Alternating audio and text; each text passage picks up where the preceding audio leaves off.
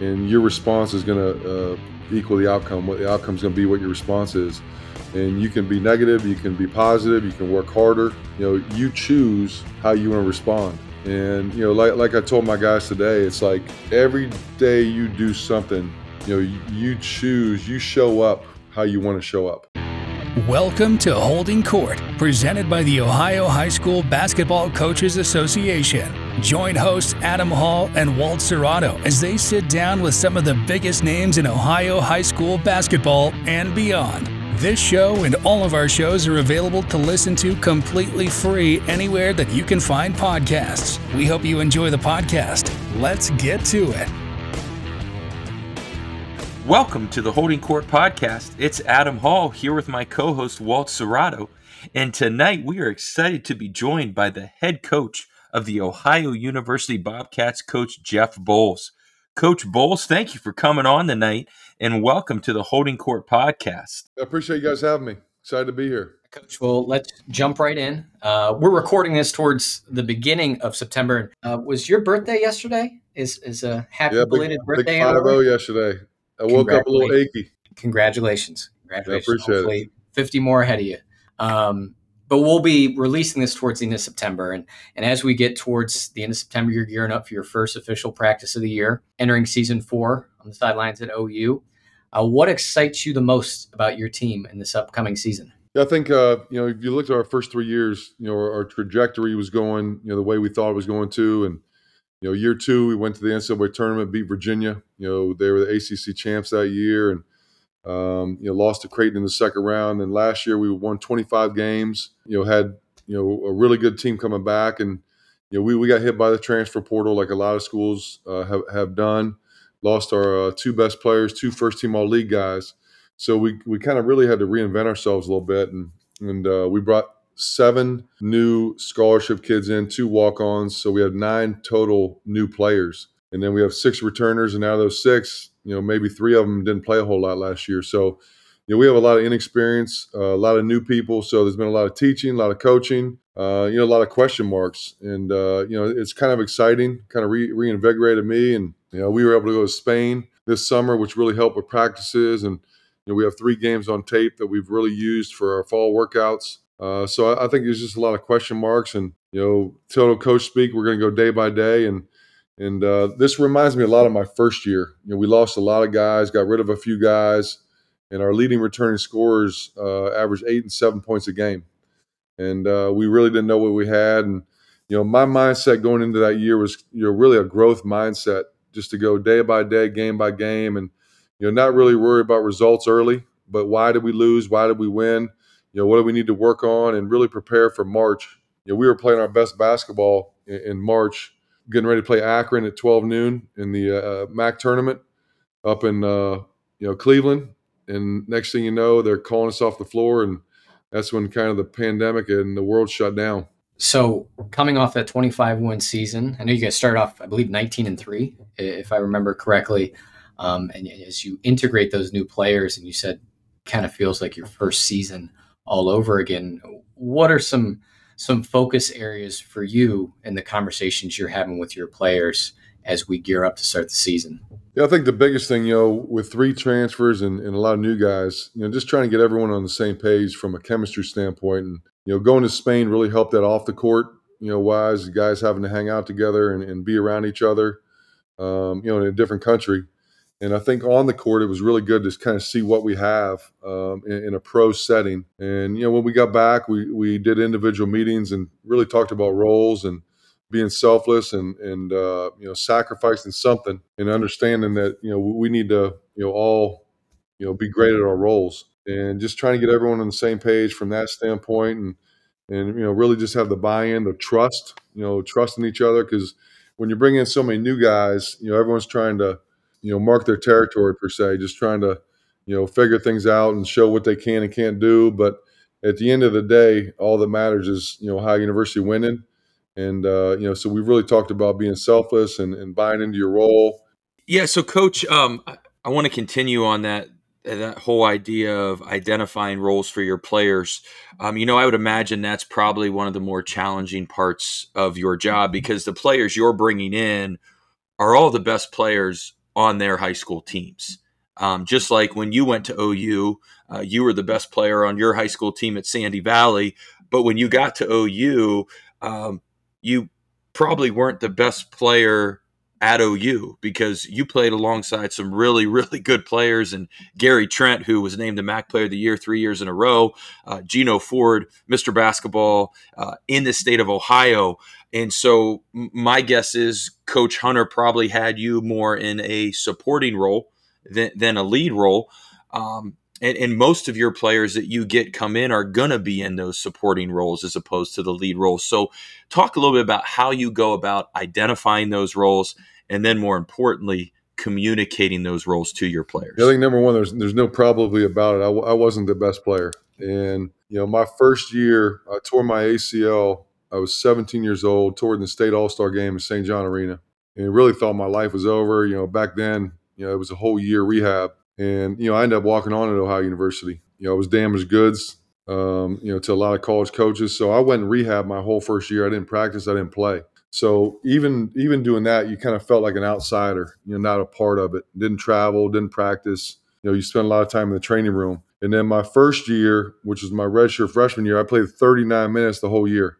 So not even the equivalent of one whole game. You know, I was the guy on the end of the bench waving the towel, getting in, you know, with a minute 17 seconds left in a blowout, trying to get a shot up or a rebound. You know, the club trill, uh, you know, make the trillionaire club. And, you know, that summer I kind of, you know, realized like, hey, look, I gotta I gotta find a way to get on the court. And, you know, like you said, I averaged 32 points, 12 and a half rebounds, first team all Ohio. That didn't matter. You know, I had Gary Trent there, Geno Ford, Curtis Simmons, you know, just a lot of really good players. So I kind of had to figure out a way for to, to get on the court. So I got in the weight room, started lifting. I ended up benching 355 pounds. You know, became the defensive guy, take charges, dive on the floor for loose balls, the tough guy when the skirmish broke out. You know, block out rebounder, energy guy, coach on the floor. And my sophomore, junior, senior year, you know, I was I was captain. Uh, played probably I don't know anywhere from 24 to 28 minutes a game until my uh, career ended. You know, with the torn ACL. And you know, you, I really had to figure out you know what my role was, and I, I think I averaged maybe six point six rebounds my career. You know, we had Gary Trent where we knew he had to score, he had to touch the ball. We Geno Ford was a scorer. So the the teams that I played on, we we were selfless, no egos. We knew Gary Trent was the best player, and we knew he had to touch the ball. We didn't care, you know, how many times we had to throw him the ball, and, and that's really what it takes. You know, a team to buy in, to be selfless, to you know check your ego at the door. And you know i think in, in today's society that's tough for kids to do. You know th- these young people are grown and, and brought up being told how good they are. They're the best team uh, best player on their team. And if they're not they transfer. Uh, they'll go to a prep school go to a different aau team and, and i think that's kind of what you see a lot. So it's it's difficult sometimes as a coach to get people to buy in. And if you do get a kid to buy in sometimes it's tough the external people around them like don't want to accept it or you know when i was at ohio state you know every, after every game the first thing the kids did they went to the cell phones. And they got a text message from uncle aau coach high school coach brother dad whoever it may be. And it's like adam's not throwing you the ball. Walt shouldn't be playing in front of you you know you're better than so and so so you're getting all these negative thoughts in your head whereas a coach you're trying to put 13 guys you know on the same platform towards the same goal. And it's almost like you just have to constantly you know re- rehash and, and talk about you know roles and and you know it's tough to get kids to buy in. And when you do have a team that buys into their role you know as minimal as might be like two years ago when we went to the ncaa tournament you know there were no fans. And you know you had to bring your own energy own excitement there were some guys on our bench that were phenomenal energy guys and i credit you know us winning they're as big a part as jason preston was who's in the nba right now and they bought into the role. They accepted the role. Now it's a lot easier when you're winning, right? When when you're winning, it's hard to you know sit there and say I should be playing in front of so and so. When you're losing and going on a losing streak or someone's struggling, you know that's when the issues happen. But I think transparency's, you know number one, the first and foremost thing. You have to be transparent. Um, let let the young man know what your thoughts are, what you think their role is. Get their feedback on what they think their role is. And, and now when you when you have that transparency, it's easier to call somebody out or you know call them to the table. You know, I like to have every kid write down three individual goals and three team goals. And, you know, I sit down and talk to them about their individual goals, their team goals. And really, that's how I like to motivate them. You know, if, if someone tells me they want to lead the league in rebounding, you know, they're not putting the effort and we stat it out and, you know, say, hey, you had 10 opportunities to go, you went four, like your effort level's not there. You you told me you want to do this. So that's kind of how we do it, you know, transparency, you know, the goal setting and uh, you know, really just you know, talking about it and, and and making sure everyone's on the same page. So coach, you alluded to a little bit there, going back to your high school days, Magnolia, Ohio, Sandy Valley, the Cardinals put up some pretty good numbers there 32 and what'd you say 32 and 12 your senior year um, go on to win a couple district titles and, and play at ou um, you were a three sport athlete at, at sandy valley. Do you think that benefited you as you took that next step to playing at the collegiate level and and why so? Yeah you know it's it's uh it's almost like comparing michael jordan and lebron right? They're two different eras. You know i, I think when i was growing up aau had just started becoming a thing and it was more local central. And uh, you know i played i played on the aau team you know with some guys from canton and played with some guys from wadsworth. So it wasn't very big you know and, and nowadays everyone's got trainers and workout people and you know it's a, it's a year round deal. And i think for me you know sandy valley small town usa you know morals values and you know we we had a graduating class of 120 people so a lot of kids play three different sports. Whereas if you go to a bigger school, right, you know, where there's two, three, four thousand kids, you know, just more competitive, and you got kids who just do one thing year round. So it's harder, unless you're a great athlete, right, to play three different sports to be able to commit. So I, I like the idea of doing it. You know, I think it gives your body a break, but a lot of kids and, and even parents, right? Parents, I think, you know, they just feel like they put so many resources and money and travel and time into having their kid be really good and, you know, high school sports is kind of gone away from what really high school sports is supposed to be about. And it, it, it's like every person thinks their kid's going to be, a, you know, a college athlete, whether it's Division One, two, or three, and it's hard. It, it's hard. It's a lot of luck. It's a lot of you know timing. It's a lot of skill and work, a lot of talent, and uh, you know not everyone's able to do it. But I like playing three sports. You know, I actually golfed you know, for four years. I was the biggest kid in the school, and um, my mom was a teacher, and she was uh, her classroom was right by the, the football coach, and every day he'd be like, "Can you get your son to come out?" And I think she would agree to it if I was the kicker, because if they touched the kicker, it was a penalty. And uh, but I, I love golf, and I was horrible when I started, and got to be pretty good. And uh, you know, then I went transition to basketball, and even during basketball, I would go wrestle or heavyweight. You know, I wrestled when I was a youth so I would go practice with them a little bit, even though they they crossed uh, seasons. And then um, you know I was track and field. I was you know the big man, the fat man relay, and threw the shot, the disc. You know, ended up being pretty good in the discus. But I, I like playing three sports. I think it was a different you know group you hang out with, a different you know thing. But I think nowadays it's tough. Like everyone wants to specialize, and it's year round. And if you don't have a trainer, and you don't play AAU, and then you're going into high school in June, and then AAU in July you know, the, like I think a lot of these kids just play too much, and I, I, think that goes for every sport across the board. Coach, talk to us a little bit. Um, in high school, you were coached by an individual that many people in Eastern Ohio and Northeastern Ohio would recognize the name, and, and Bob Delap. And talk to us about uh, Coach Delap and and the uh, experience playing for him, and and did you did you pull anything away from him that that you have maybe uh, applied to your coaching? Yeah, I give Coach Delap a lot of credit. And a few years ago, I spoke at the uh, Hall of Fame Club, and he was able to you know be in attendance, and that meant a lot to me. Uh, you know, he and my mom stayed good friends, and I, I, still contacted him. He used to come to my games, you know, when I was at Ohio State, and uh, you know, come to Akron and Kent we played up there. But you know, I was fortunate to play for him for four years. My my freshman year, I started on JV and got you know varsity pretty quick, and you know he just he coached us throughout the whole year. And you know, even then, like you know, I, I bought into my role as a freshman. You know, I was six foot two at the time, and uh, you know, played my role. And, and, you know, I think things about roles like the, the, your role could change day to day, week to week, game to game. Definitely, probably changing year to year with, with people graduating leaving. And you know, I, I, didn't score a whole lot my junior year. I think maybe 10, 11 a game, but we had some really good seniors. You know, Steve Neisel, Richard Oddie, uh, Greg Provance. And, uh, you know, in my senior year, I had to score. And I think we play, we always played our best basketball you know, late in the year. So I always remembered that from Coach Delap. You know, we, we kept on practicing hard, and and uh, like you know, as you mentioned, we won two district championships, played in the regionals, uh, which were great experiences. And you know, you don't realize how hard it is to get there, you know, in, until you're there. And you know, we lost a number one ranked Youngstown Liberty um, by two. Played in the Canton Fieldhouse in the regional. Thought we had a chance to go to state, and I think we might have been maybe 13 and 12 at the time. Uh, but but we always played our best basketball, and that's one thing I always remember. So, coach, transitioning um, to college now, and in, in, your playing days at OU, uh, you played for an absolute legend in, in, in Coach Larry Hunter.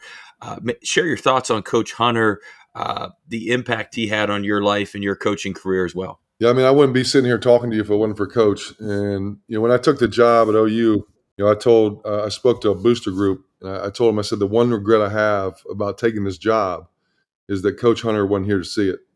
You know, he passed away a few years ago, and you know he meant a lot to me. He, he was hard on us. He coached us hard.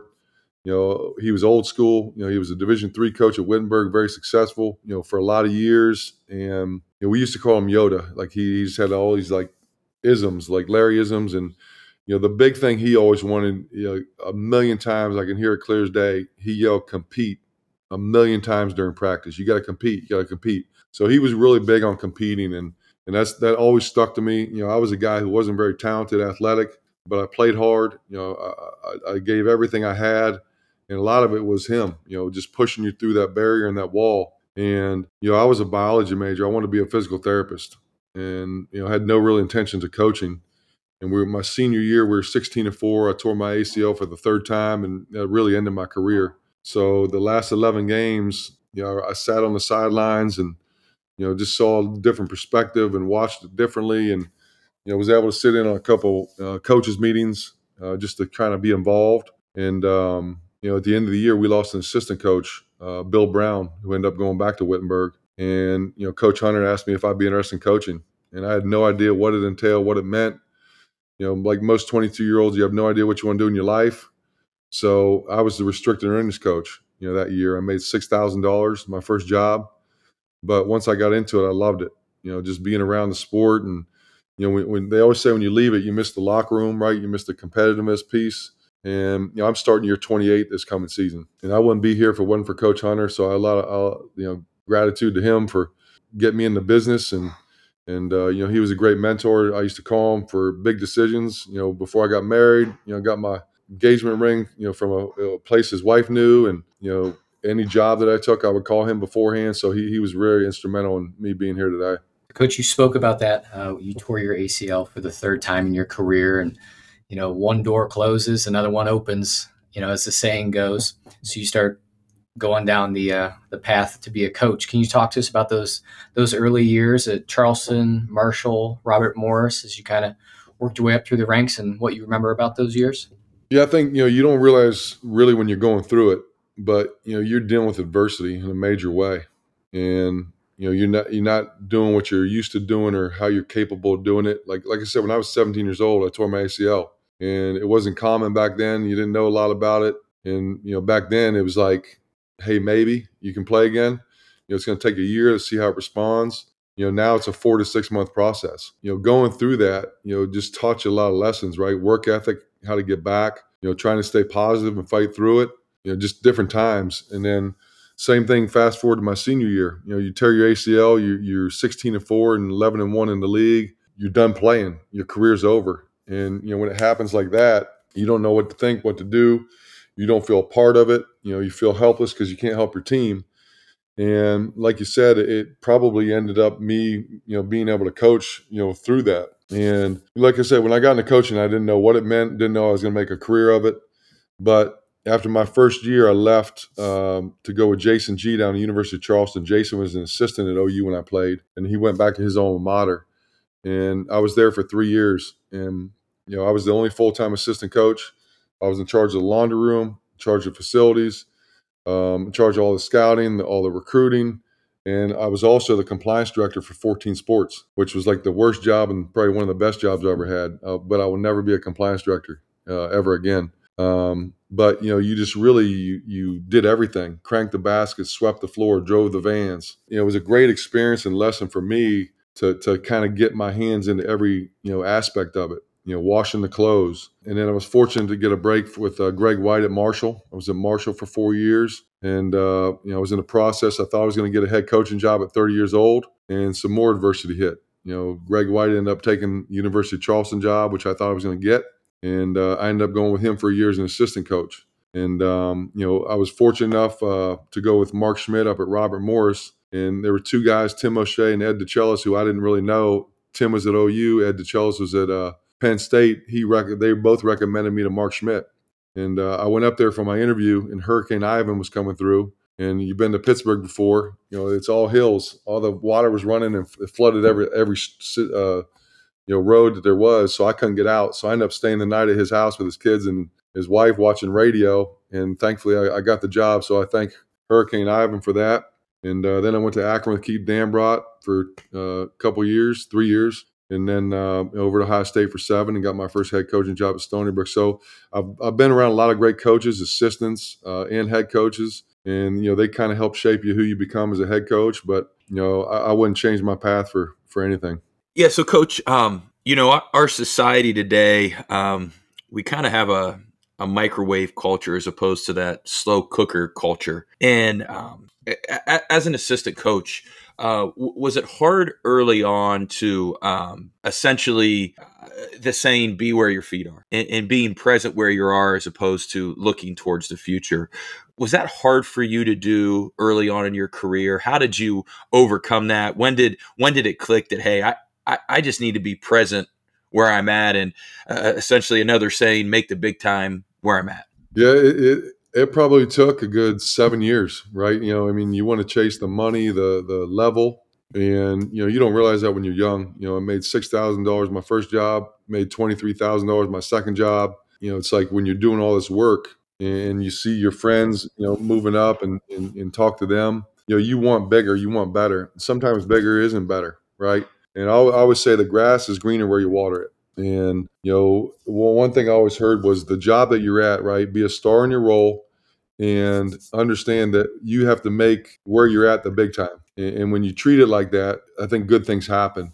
So probably when I when I got to Marshall, um, you know, you're always chasing jobs, and I was up for a job at Cal Berkeley uh, with Ben Braun, who and he ended up hiring uh, one of his former players, Lorenzo Neely. But you know, at the time, I was crushed because you know it was an opportunity to get a high major assistant job but but I think the the the the way my career's been, um, you know, I never really had anyone behind me. I, I kind of earned everything I got and worked my up way up. You know, when I got the Ohio State job, I didn't really know Thad Matta. I never really met him. Uh, maybe one time at Hargrave, and I think I was the second guy he ever hired that uh, you know he didn't know or, or was in his coaching tree.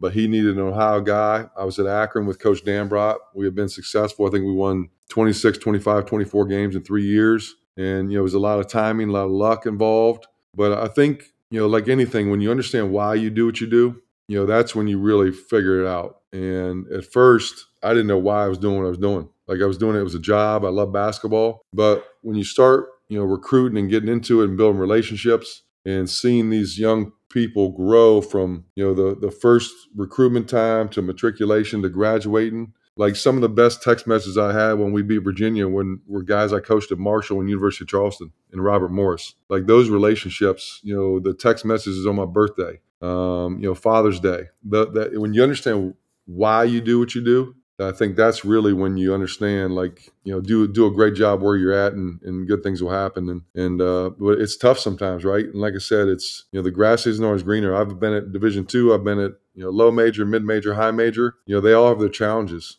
And I think in today's world with social media and the way everything's going, you know, you got you got to do a great job where you're at and be be happy where you're at. Yeah, coach. So uh, you mentioned Akron, Ohio State, uh, Coach Dambrot, Coach Matta, two names that uh, are very familiar to Ohio coaches. Um, I was wondering if you could just uh, maybe give us one or two specific things that you took away uh, from each coach that that maybe you incorporate into your programs uh, at Stony Brook uh, OU. Yeah, I think a lot of times you have an idea of you know you, know everyone likes a copycat, right? So if you see someone win a, a national championship and they run an offense, hey, we're going to run that offense, and you know there's just so many ways to do it, and different people do it different ways, and and there's a lot of people that are successful with the way they do it. And you know, working for Keith, you know, I knew Keith when I was playing. I met him through David Greer, uh, who was an assistant coach um, at OU when I played. You know, just watching Keith and, and his path and, and and being at Robert Morris, I knew him, you know, at Akron, but he was so intense. Um, he had a great rapport and relationship with his players. He was hard on those guys. He coached them hard, but he really cared about them off the floor. And you know, one big thing he was always big on was touches, like calling, texting, you know, every single day. And it might be 10 seconds, it might be 50 seconds, it might be five minutes. You know, just hey, how you doing? How's classes? How's your girlfriend? How's your family? You need anything? You know, really just constantly concerning and and, and showing these young men that you care. Uh, he he was really good at that, and he, like I said, he coached them hard, but he was fair to them, um, and he, he's a great coach. And you know, Coach Matta was a phenomenal communicator. You know, he just had a way of getting through to people and and understood what button to push to motivate them. And I think you know when you're dealing with 13 you know people, you're dealing with 13 different backgrounds, 13 different personalities. And as a coach, a lot of times it's tough to figure everything out. Where you know I might be able to yell at Adam to get him motivated, but if I yell at Walt, you know he's going to go in the shell. So you got to really. And he was just amazing just watching him. I always said his gut instinct was 99.9% gold. Like any decision he made was like you know you might question it, but he, it would work out. And he was ultra po- positive. Um, you know, which which is another thing I really took from coach, and I think that really helped me. You know, taking over these these both these jobs is just being positive, you know, coaching your team, um, you know, coaching the right way, saying the right things, um, how you say it the, the right way. I think that's really been a big reason for our success at Stony Brook and uh, at, at OU. So, Coach, let's recap your time at Ohio State just a little bit as an assistant. Uh, you were part of three Big Ten conference regular season titles, four Sweet 16s, an Elite Eight, and the Final Four in 2012. Um, can you talk to us a little bit about that run at Ohio State? You had the opportunity to coach players like D'Angelo Russell, Evan Turner, Jared Sullinger, uh, Aaron Craft. What it was like coaching them. Um, if my math's right, I think Mark Titus. I know you mentioned Club Trill. He was there as well, right? Yep, I made I made his book. Okay, great book. Oh, what a great book! Did, were you there for any of the videos, the, the YouTube videos? Were yeah, you aware montage. of those? Yeah, the, the time? montage. Yeah, Yeah. the Okay, fundamental montage. But talk to us, I, I guess, more so about you know the, the run of what, what was happening on the court, you know, and some of those special players that you got to coach. Yeah, I think if you go back, you know, when I talked about timing and luck, right, of being in the right place, and I was very fortunate to get an opportunity. Like when when Coach Matta first called me, it was Easter Sunday. It was an unknown call, and I very rarely take them, and I took it. And I'm literally sitting there talking to him for about a minute, thinking somebody's prank phone calling me. And after a minute, I'm like, "Holy crap, this is Thad Matta." You know, so he talks about Archie leaving, and you know, the next night uh, I went down to his house and, and talked to him for like four hours. And it really wasn't an interview. It was more like, hey, here's how we do things. Here's what we do. And I was very fortunate to come in at a time where, you know, the first three, four years, you know, he, he kind of built that thing up. And once he got Greg Oden and Mike Conley and Daequan Cook and those guys, Kosta Koufos, you know, he, he was rolling. So I came in at a really good time with some really good players and you know was very fortunate to be able to experience you know Big Ten championships. I think you know Thad won five regular season and four tournament Big Ten titles. You know went to Elite Eights, Final Fours like you mentioned, and just really fortunate to be around him and and, and the staff and and I think you know one of the best things. All those guys you mentioned, like they're great players, but they're better people. Like I still talk to all those guys. Uh, you know Evan Ravenel, Jon Diebler, David Lighty, um, you know Danny Peters and Mark Titus, who were walk-ons at the time. And you know it's it's really cool. You know all those guys are successful in their own way, right? Whether it's pro career overseas, professionally, business-wise. Aaron Craft's in medical school right now, and you know just to know you had a small part in maybe helping them or you know just being around them. Um, it, it was just a fun experience. Feel very fortunate and blessed to be there at the time and you know, like I said, you know, you didn't feel like you worked for Thad. You felt like you worked with him. You know, he gave you ownership, uh, helped prepare you to be a head coach. And there's probably not a week that go- goes by that I don't call him. Like when I took the Stony Brook job in my first couple months as a head coach, I called him and apologized for being a horrible assistant. I'm like, this is crazy. Like, I, you know, a lot of stuff that I would do. I'm like, man, I wish I wouldn't have done that or done it differently. But uh, he's an awesome mentor and, and a great person. um, you know, a big reason why I was able to get the Brook job and the OU job.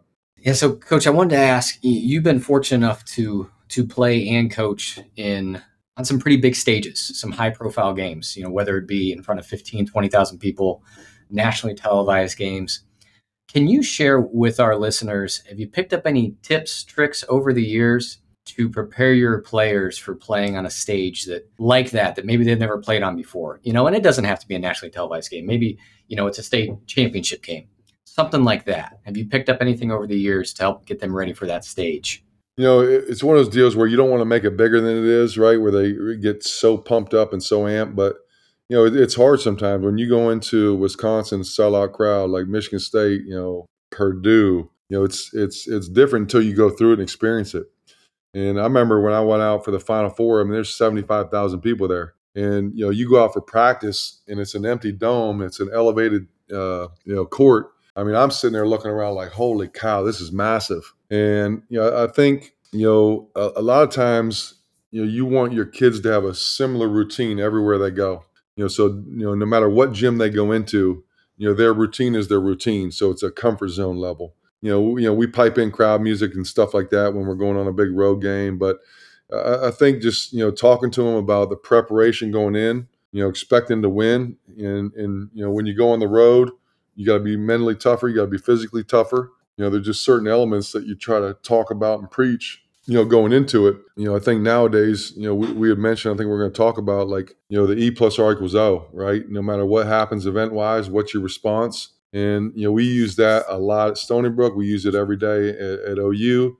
And you know, I got it when I was at Ohio State. You know, Tim Kight in 2014 started working with Urban Meyer, and you know, listening to his Focus Three podcast, which is a phenomenal podcast. I don't think they do it anymore, but there's a lot of great stuff that you can pick up. And you know, we use that response all the time with our program: positivity, work ethic. You know, two things you can control: your attitude your effort level every single day, every single event that happens. So, coach, uh, you spent 20 years as an assistant coach uh, before accepting your first head job at Stony Brook. And I'm sure there were some other opportunities along the way, maybe that you pursued or others pursued you. But what made it the right time for you to take that next step and accept that head job at Stony Brook? And how did you go about establishing your culture and developing your program? You know, some of the coaches listening to this podcast are, are going to be going into a new program this year. And when you went into your program at Stony Brook um, in, in doing some of the research I did on you, it wasn't just a turnkey operation there you had to make some difficult decisions and kind of talk a little bit about that with us. Yeah, I think number one, it's hard to get a head coaching job, right? I don't care what level. You know, there's only so many of them. And I think being an assistant coach at Ohio State, you know, your job as an assistant is better than a lot of head coaching jobs. You know, Thad used to always tell me, like, don't leave for a bad situation. You know, if you can, you know, have it be a top three job in that league where you have history, you have budget, you have facilities where you can win. Um, and there's some places you can go. It's it's it's you know set up not to win. And you know, Stony Brook was one one of those deals. I'd never been to Long Island. You know, I, I was fortunate to have that be my first head coaching job. Beautiful facility, very good budget. Um, they had went to the NCAA tournament the year before. Steve Pikiell was the head coach.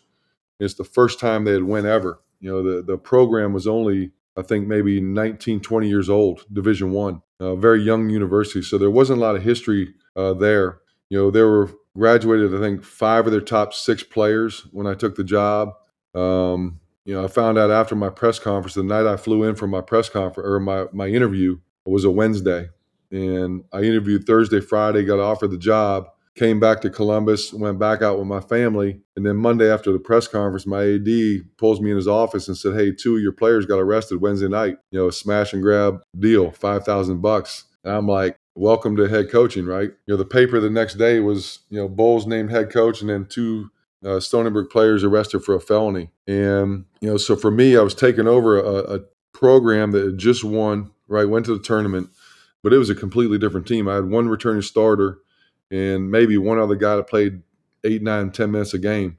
And the one returning starter ended up getting arrested like twice in three weekends. And you know, when you talk about you know doing the right thing and being high character and you know, love the game of basketball, being an academic, you know, graduating, you know, when something like that happens, and it's your best player, what are you going to do? You know, I, I, had you know seven other guys who were returning, looking at me like, "Hey, you know, you talk this, what are you going to do?" Well, you know, we ended up getting rid of him, and you know, I think for them, it, the credibility was there, you know, of what we wanted to do, how we wanted to do it. You know, we wanted high character guys to do the right thing on the floor, off the floor, guys that love the game of basketball, want to be pros, and then young men serious about earning a degree. Non negotiables for us, we're going to class was non negotiable, attitude and effort level. You know, when, when we took over, you know, we, we had a lot of role players, guys that didn't play. And, you know, it really helped me, you know, being with Thad, the positivity side to it. I went in with a growth mindset, you know, just getting better every day, getting closer as a team every day. And I, I think, you know, so many times as coaches, you're worried about the results. And, and when you're building a program, right, you got to set the culture, the foundation how you want to do it, what you want to do. And you might take some lumps early. And, and it's like, you know you can win learn from winning you can learn from losing. It's, it's a lot better to learn from winning. You can learn the same things. But it's like okay why did we lose right? We didn't we gave up 18 offensive rebounds. Well let's let's continue working on blocking out and understand you know we might chart you had 15 blockout opportunities you only blocked out eight time eight times. You know that's not good enough. We got to be at a 75% clip um, might be transition defense one game. So we just really continually try to get better throughout the course of the year. And, and very similar, you know, we were picked seventh out of nine my first year. Uh, lost our first four games. Uh, we were down 10 at halftime to Hampton. You know, we end up winning by 10. You know, you really saw guys buying in a little bit more, right? When they start seeing everything you're talking about come to fruition and happening, you know, it's easier to get that buy-in, you know, when, when you start winning in, in everything you're doing. But we got better throughout the course of the year. Ended up making it to the semifinals in the conference tournament. Uh, finished second in our league, and uh, you know had, had, a really good first year. But I think you really just have to do it your way. You know, uh, you know I can't be Thad Matta. I can't be Keith Dambrot. I remember my first time out. I called in the game. I called a timeout, and before I said one word, it was the first horn. I'm like, wait a minute. Like I haven't said anything yet. You know, just little things you don't prepare for. Uh, we had a lot of close games, you know, my first year. I mean, games within five points were just unbelievable. And so you go back and watch, you know, all the last, you know, five minutes of every game and try to get two underneath out of bounds, two side out of bounds, maybe two set plays, quick hitters. But I, I really think just having a growth mindset of getting better every day, continue to stay positive, you know, work on your deficiencies of what you need to do as a team and, and get better. Oh, coach, I love that. Just being intentional with, with what you're saying and what you're doing on a daily basis and, and taking that proper time to reflect on your experiences and applying that moving forward. A lot of us don't do that enough. That's good advice right there. So let's talk about OU now. They say third time's a charm. Uh, the first two times you you had applied for the job just didn't quite work out. So third time around, can you talk to us uh, what it means to you and your family to be back in Athens um, and, and to be taking on the challenge of of leading the team this year as as opposed to the last two times. I think you know when you when you start going through coaching, like at some point you want to be a head coach, and sometimes you think you're ready, but you're not. And like I said, it all goes back to timing and luck, right? Being in the right place and doing the right thing, and and you know it's a small window sometimes. And you know when I was at Ohio State, you know I, I didn't have an agent, didn't think I needed one. You know I played at OU, and uh, I think one year we were 32 and three, number one in the country and I, I, didn't get the job. You know, the other year, you know, we go to the Final Four. I don't know what we were 31 and 8 or something that year, you know, didn't get the job. And at the time, you know, uh, Jim Schaus was the AD. You know, his mindset and his philosophy was this hire a sitting head coach. He wanted a, a sitting head coach. And I wasn't that. So if I ever wanted to be the head coach while Jim Schaus was there, I had to go get another job. And it worked out where I was at Stony Brook. Um, you know, we had a, we kind of overachieved my first year. You know, we got rid of a lot of guys. I think we finished 18 and 14. You know, took a little dip my second year. We were 13 and, and 18. I think we lost a lot of close games that year. And then my third year, you know, we ended up 24 and 8. We beat South Carolina.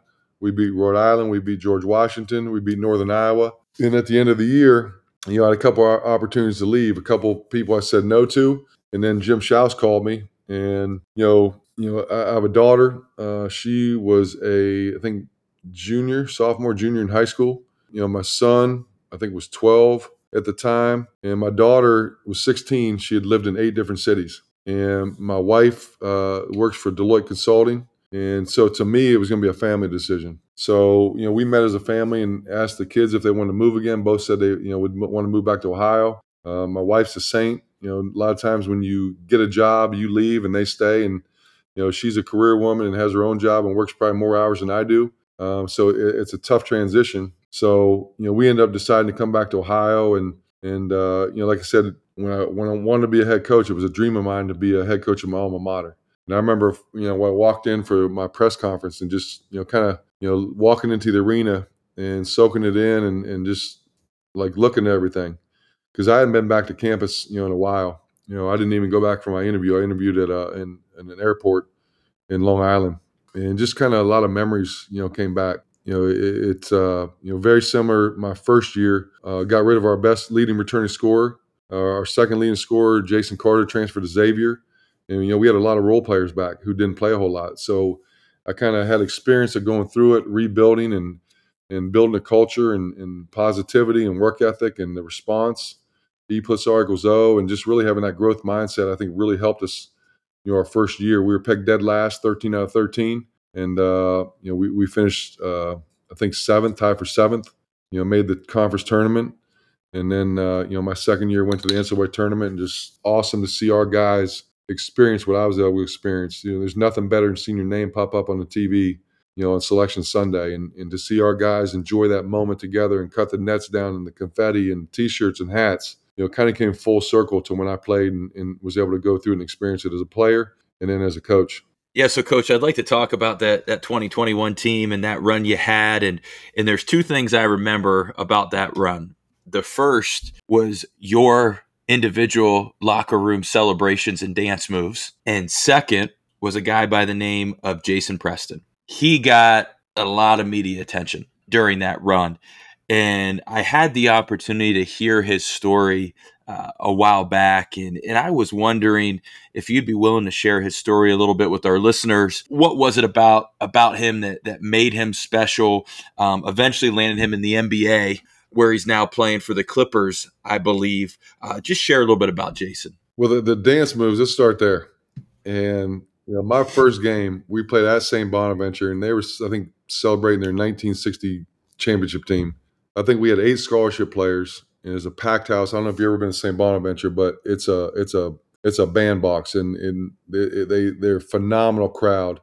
And I'm playing, you know, uh, coaching against you know one of my mentors, Mark Schmidt, and um, you know we end up winning the game. So you know, trying to change the culture and have a winning attitude and a winning mentality. Like I just went in and started dancing, you know, after the game. And then we beat, I think, Heidelberg game two, and then we go to Iona game three and we end up being Iona, who was a really good team at Iona. And I remember walking in the locker room and our guys just sitting there. And I'm like, man, we just won. Like, come on. So I was just spontaneous. I went in and did the billionaire walk like Conor McGregor. And I just walked through the whole, you know, center of it. And our guys started going crazy. And it ended up going viral. Like TMZ picked it up. Conor McGregor retweeted it. And, you know, you want to enjoy it. It's hard to win, right? It, it, you put all this effort and time and – and sweat and you know all the things into it to going to winning. It's hard to win. You know, I've been on teams where you win by eight and everyone thinks you should have won by thirty, and it's like you lost. And I'm like, come on, fellas, you know, like we won the game. So you know, you're just trying to instill like, hey, you celebrate it, right? Enjoy it. And so you know, you kind of pick and choose your times when you do it, and when you don't, and uh, you know, you want to have fun with it. Like I think you know, it's it's hard and it's a long year, and, and you want to celebrate it when you can. Uh, Mark Schmidt, when we were Robert Morris it was like you never knew when your next win was coming, right? So we wanted to celebrate it. Might go have a beer afterwards or whatever. But uh, you know, that's where I, I kind of learned that celebrate every everything, no matter what. One point win, twenty point win. You know, I was very fortunate when I got the job. Jason Preston was about six three and a half, 170 pounds, and you know, I watched some game film, you know, live. I, I would watch tune into OU games when you know off night. And you know, one thing that always stuck out was his uh, he had elite vision. He could really pass the basketball, but he was skinny and one of the first things I did when I, I got the job, I said, "Hey, look, you know, you got a chance to, you know, play at the next level because of your passing skill, but you have to get stronger." And you know, we kind of did the graph of all these NBA point guards of what their height and size and weight was, and said you got to gain at least 20 pounds. Well, he really did a great job that summer of lifting and eating the right way. And you know, his background is just it's a movie. Like it's it's like a blindside theme, right? Perseverance and overcoming all odds. You know, he was six feet tall, 140 pounds when he graduated high school. Scored 52 points his whole senior year, right? Now he had like two points a game. And he ended up playing that July. He was enrolled at Central Florida, taking classes for journalism. Well, four of his buddies needed a fifth guy to play in this unsigned tournament in, in, in Orlando AAU. So he had nothing going on. So he's like, "Yeah, I'll play." Well, he forgot his shoes. Like 15 minutes away, he turns around, go gets his shoes, and he goes back and plays and plays well. And uh, a prep school coach came up to him afterwards. Is like, "Hey, where are you going to school next year?" He's like, "Well, Central Florida." And they're like, "He's going. You're going to play at Central Florida." He's like, "No, I'm just a student there. I'm in classes now." He's like, "Look, you're a Division One, two player, man. You got to go to prep school." You know, so you can be recruited and seen. Well, his mom died his junior year in high school. So he lived with his mom's best friend's son, who was 27 years old. The only relatives he had was his aunt and uncle lived in Jamaica. And his family wanted him to stay enrolled to get his education. And, you know, he kind of bet on himself. So he goes to prep school. And there's four different teams. There's the A, B, C, D team. The A team's the travel team. B team's like a high school team. C team's like a rec league. And D team's like the people who probably shouldn't even be there. Well, he was on the B team, played well. They bump him up to the A team. He doesn't play hardly at all. So he goes to the coach and says, Can I play on the C team with my buddies? So he goes to the C team. He's averaging like a triple double, like in this rec league. He ends up making his own highlight tape and puts it on Twitter. And to my knowledge, there were two schools that reached out to him Ohio University and Longwood. And he visited both and, and really liked OU. And Saul Phillips, you know, give him a lot of credit for seeing something in Jason, right? Takes him. At that time, he might have been 6'3, 160 you know, uh, in this prep school because he grew a little bit, you know, three three inches and, and got stronger. And um, you know, I think he averaged seven points a game his freshman year. And then you know, when I took over, uh, he he had a phenomenal sophomore year. And you know, the game that kind of he came out, we were playing Illinois, and uh, it was our third game in three days. You know, they got Ayo Dosunmu, um, they got big fella Kofi Cockburn. I think they're top five in the country, and you know, it's it's a Big Ten Network national TV game. Well, Jason Preston was so focused and so in tune the night before. Like I could tell he was ready to play and excited to play. And he ended up having 31 points, eight assists, no turnovers, and was the best player on the floor. Really, really, we should have won the game. Uh, you know, it came down to the last three, four seconds. Uh, we ended up losing by a couple points, but that's when they told his story nationally, and it kind of went viral. And you know, he ended up having a really good sophomore year. Obviously, uh, you know, did his thing and then came back for his junior year and you know led us to the NCAA tournament. You know, got drafted by the LA Clippers. You know, just a phenomenal kid. He he a week before uh, training camp last year, he tore a ligament in his foot, and since he wasn't going to play that whole year, he re-enrolled in classes at OU and ended up finishing his business degree. Which one thing you know he promised his mom he would get a college education, and uh, you know just awesome kid to go through what he's been through and to be where he's at you know, like he had every excuse in the book. And, and if you think back, it's like, what if he didn't agree to play in that AAU tournament, right? What if he forgot his shoes and didn't want to go back to AAU? What if he didn't bet on himself? You know, just little things in life, right? That he took advantage of an opportunity. And when when kids would go home for Thanksgiving, he had nothing to go home to, right? His home was an apartment in Orlando, and and uh, even by his junior year, you know, the guy he lived with moved in with his girlfriend, so he, he had no place to really go. Athens was his home. Coach, that's that's amazing, and that's why we do what we do, and just to to have the opportunity to make an impact on a young man's life like that, um, what a, just what an incredible story, and just like like you've said multiple times here, we we can't take things for granted, you know, because you never know that, like you said, winning's tough. Having a positive impact on these young men and women that we get to coach, it's it's a rare thing and not something to take lightly. Well, coach, we want to transition to a segment that we call triple threat we're going to give you three topics and let you share your thoughts, ideas, experiences, maybe the first thing that comes to mind with our listeners. Are you ready to go? I'm ready. Okay. Number one, effectively using analytics in your program. Yeah, I think it's it's not an end all be all for us. Like we don't go by this is the best five on the floor in the last five minutes. You know, we we use it a lot scouting. You know, when we scout opponents, you know maybe tendencies or you know where they shoot the ball or what their percentages are or how many times they might run a play. But i think nowadays everything's overanalyzed sometimes. You know i think you still have to go with your gut you know some your coaching preparation. But you know we do use analytics but it's not the end all be all. So coach number two making your practices more competitive. Yeah it's kind of funny you know when I was at Ohio State, you know, I used to go to watch Ohio State football, and that's all Urban did. Everything was competitive. You know, there's always a winner, always a loser, and you know, even with our guys like D'Angelo Russell, Aaron Craft, like Aaron Craft would play hard no matter what. But like if you did a transition defense drill or a box out drill with D'Angelo, he would kind of do it. But if you said, "Hey, it's plus two for an offensive rebound, plus one for a defensive rebound," you know, we're going to seven. It was game on. And you know, the the great ones they love to compete. So we we try to do a lot of drills with a, a point system uh, to make it competitive. And you know, some days every drill might be win or loser. And the first time you lose, it might be something. Second time you lose, might be something.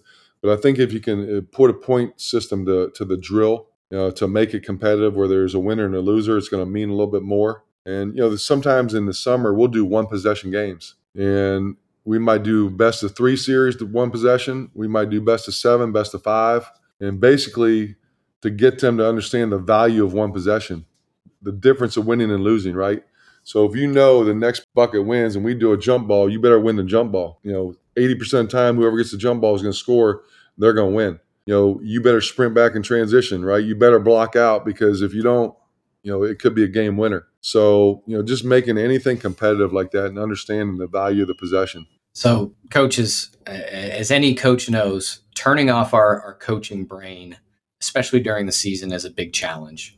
Uh, I heard an interview you had where you said you talked about the decision fatigue that you face being the head of a Division One program.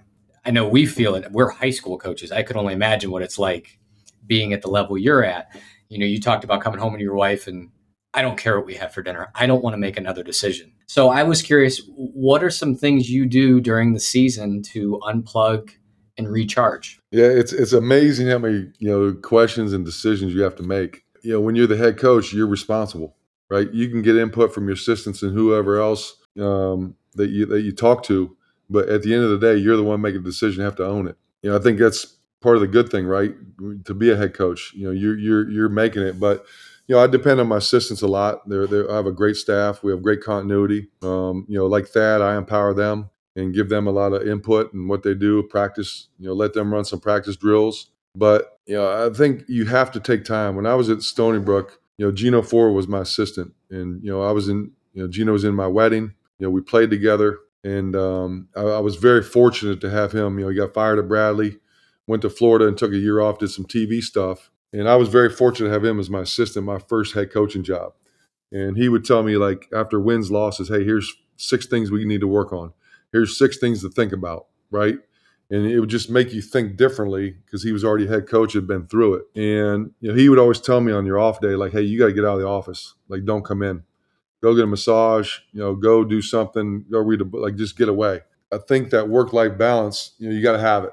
You know, and I don't care what level you're on. And you know there's different ways and different coaching styles and philosophies of how to do it and i think you know working for coach Matta he was awesome you know i had two young kids and if they had a four o'clock flag football game and we weren't doing anything like i'm out of the office you know i might leave right after practice at six you know go home and have dinner with my family help do homework and then i might watch my film and make my calls you know 10 o'clock on so i think you have to have some type of work-life balance uh, especially today um, with the stress, the pressure uh, that you put on yourself and even externally. You know, sometimes it's hard, right? But you have to kind of make yourself do it. You know, if you're losing, you put more pressure and you know, there's some days you want to go in and maybe work an hour, you know, just to get some things ready or catch up on some things. And uh, but you do you have to have a work life balance, and that's one thing Geno really helped me with. You know, just get hey, get away, go get a massage. You know, take your downtime because you need it. Such a long year, and you know, even now it's like year round, like even high school, right? You know, you're 10 days and you do your four man workout groups and, you know, it, it's never ending. In college, it's worse, right? You're, you're doing spring workouts and then you're going, you know, recruiting and then camps and summer school workouts. And then next thing you know, it's like, whoa, it's August 26th. We got another year of school. Where did, where did the summer go? So, you know, I think you really got to do a good job of paying attention to that. Well, Coach, this has been great. Uh, we have one more question for you, but before we get to that, uh, thank you for coming on the show tonight, uh, spending some time with us on the podcast, and, and really uh, helping to support the Ohio High School Basketball Coaches Association. No, my pleasure. And I think what you guys are doing is phenomenal. You know, I think the the awareness and you know times are changing for you guys too, right? And and you know even trying to fight for extra days in the summer and you know, I think COVID helped a little bit, but then they went back. And even what you guys do in April and in, in, you know May with the with the uh, shootout that we had, you know, for for us college coaches, you know, to see kids in a different setting, in a different light with their high school team, because it's tough to get out during the year, right? A lot of times, you know, you guys play the same nights we play, or you know, we might be traveling, and it's just tough to get out and see. And I think to to see that many teams in that environment, in that setting, and, and I loved how you tiered it, right? Where you had a group of you know day and a half, and then another group coming in another day and a half, where it wasn't the same teams all three days. You could you could lay eyes on different you know teams, and and I always love watching a kid with his high school team and his AAU team because you know Walt would go back to a lot of times those kids have different roles, right? You see somebody on your AAU team and like ah I don't know. Then you see him in a high school team. It's like, whoa, who is this kid? Completely different player. You know, a lot of times the high school, you know, might be a little more organized because you're going to run set plays. You know, you know, you're the guy, and as opposed to being on AAU where you're one of you know five or six. So it, it, it, that was an awesome setting. You know, hopefully we can keep building that thing, and and um, you know, I know I know there was a lot on your part, Adam, and and uh, I know you know a lot of coaches appreciate it, and you know, hopefully we can do it again. Yeah, and, and for our listeners who um, are unaware of what Coach is talking about, is referring to the Midwest Live Showcase event that we put on uh, in conjunction with uh, Michigan, uh, where we had over 100 teams at the Cedar Point Sports Center competing against each other um, in a shootout format and had um, over 120 college coaches attend from all different levels and just a tremendous event. Uh, plan on doing it again uh, next June. And coach, thanks for the, the kind words there. But you alluded to it a little bit earlier in the podcast, and, and I'd like you just to expand on it a little bit. But Tim Kight, the CEO of Focus 3, um, has given us a formula for dealing with events in our lives, and that is E plus R equals O. Uh, the E stands for event, the R stands for response, and the O stands for outcome. And your response to an event will determine the outcome. And if you want a better outcome, obviously you need to choose a better response. And that response he commonly refers to as the R factor. So, my question for you is how important is that R factor in your program? And how do you go about teaching the young men in your program how to apply the R factor to their lives. Yeah, I mean, we we use it every recruit that we talk to. You know, we use it almost every day with our team. Um, you know, I think I was fortunate enough to be at Ohio State when when Urban, you know, used you know Tim as a resource. You know, I would I would listen. You know, if you can go back, I, I'm sure it's still there. The Focus Three podcast where he and Urban are talking. There's some dynamite nuggets that they talk about that make you think differently and, and how you might approach something. But you know, it's like 95% of the time the event happens to you, right? And your response is going to uh, equal the outcome. What the outcome is going to be, what your response is. And you can be negative, you can be positive, you can work harder. You know, you choose how you want to respond. And you know, like like I told my guys today, it's like every day you do something, you know, you choose, you show up how you want to show up, right? You show up to school, right? How you want to show up. And a lot of times the way you show up impacts people around you. And I gave an example like if I came low energy every day in practice, how do you think practice would be? And they're like, not very good. And it's like I have a choice to make, right? But you know, we use it a lot. I mean, I remember my first year at Stony Brook. We're playing, we're practicing, and my six foot ten, my point guard gets fouled. There's a no call, so he goes down. The other team scores. Well, he just runs to the other end, and somebody else has to bring the ball up, and they throw it to my six ten center at the top of the key, and he travels, and the assistant coach calls a travel and he absolutely loses his mind. And I'm just like looking at him laughing, like, hold on, teachable moment, right? Let's talk about this. Let's go back to our, our response. And it started right with you, Lucas. You got fouled, it wasn't called. So you decided to put your head down and run down the end of the court, which in turn made UC bring the ball up. And he threw it to Jake, and he wasn't used to handling the ball up there. So he traveled. He lost his mind. I'm like, what happens when we go to Maryland and, you know, every call's against you. So there's a lot of I call them teachable moments, right? There's a lot of teachable moments, and it's like, okay, if you could make your decision again on how you would respond, what would you do differently? And a lot of times it's the culture they come up in, right? It might be a, a, um, a defense mechanism, you know, a lot of times, and you you have to own it, right? You have to own your response. and sometimes that's difficult, no matter what the event is. And you know, we, we always talk about attitude and actions, right? You can always control those two things, no matter what happens. And us going to Spain was really good for this because I got a whole new group, and I got three transfers that come in from a different culture. And in Spain, right, the referees, we knew it was a different game. They call travels, they, they don't call illegal screens. It was a physical game. And multiple times, my guys were like, they pushed me in the back, right? They, illegal screen. So there was a lot of great teachable moments for us as a coaching staff of talking about, hey, this happened, right? The referee called a travel, next play mentality, right? You, you're not going to change the referee's decision or mind right? You can't focus on the missed shots, the non call, the turnover, right? You have to be able to transfer your energy and your thought to the next thing. And I think it's a skill, right? Having a next play mentality. And but we constantly preach response, you know, to everything, grades, right? Family situation, whatever it may be, you know, you control it. And we we con- we we talk about it every day. Thanks for listening to Holding Court, presented by the Ohio High School Basketball Coaches Association. Make sure you subscribe so you don't miss any future episodes. In the meantime, keep up with us on Twitter and Facebook at Ohio BK Coaches, on Instagram at OHSBCA 1947, and online at www.oh.nhsbca.org. Until next time.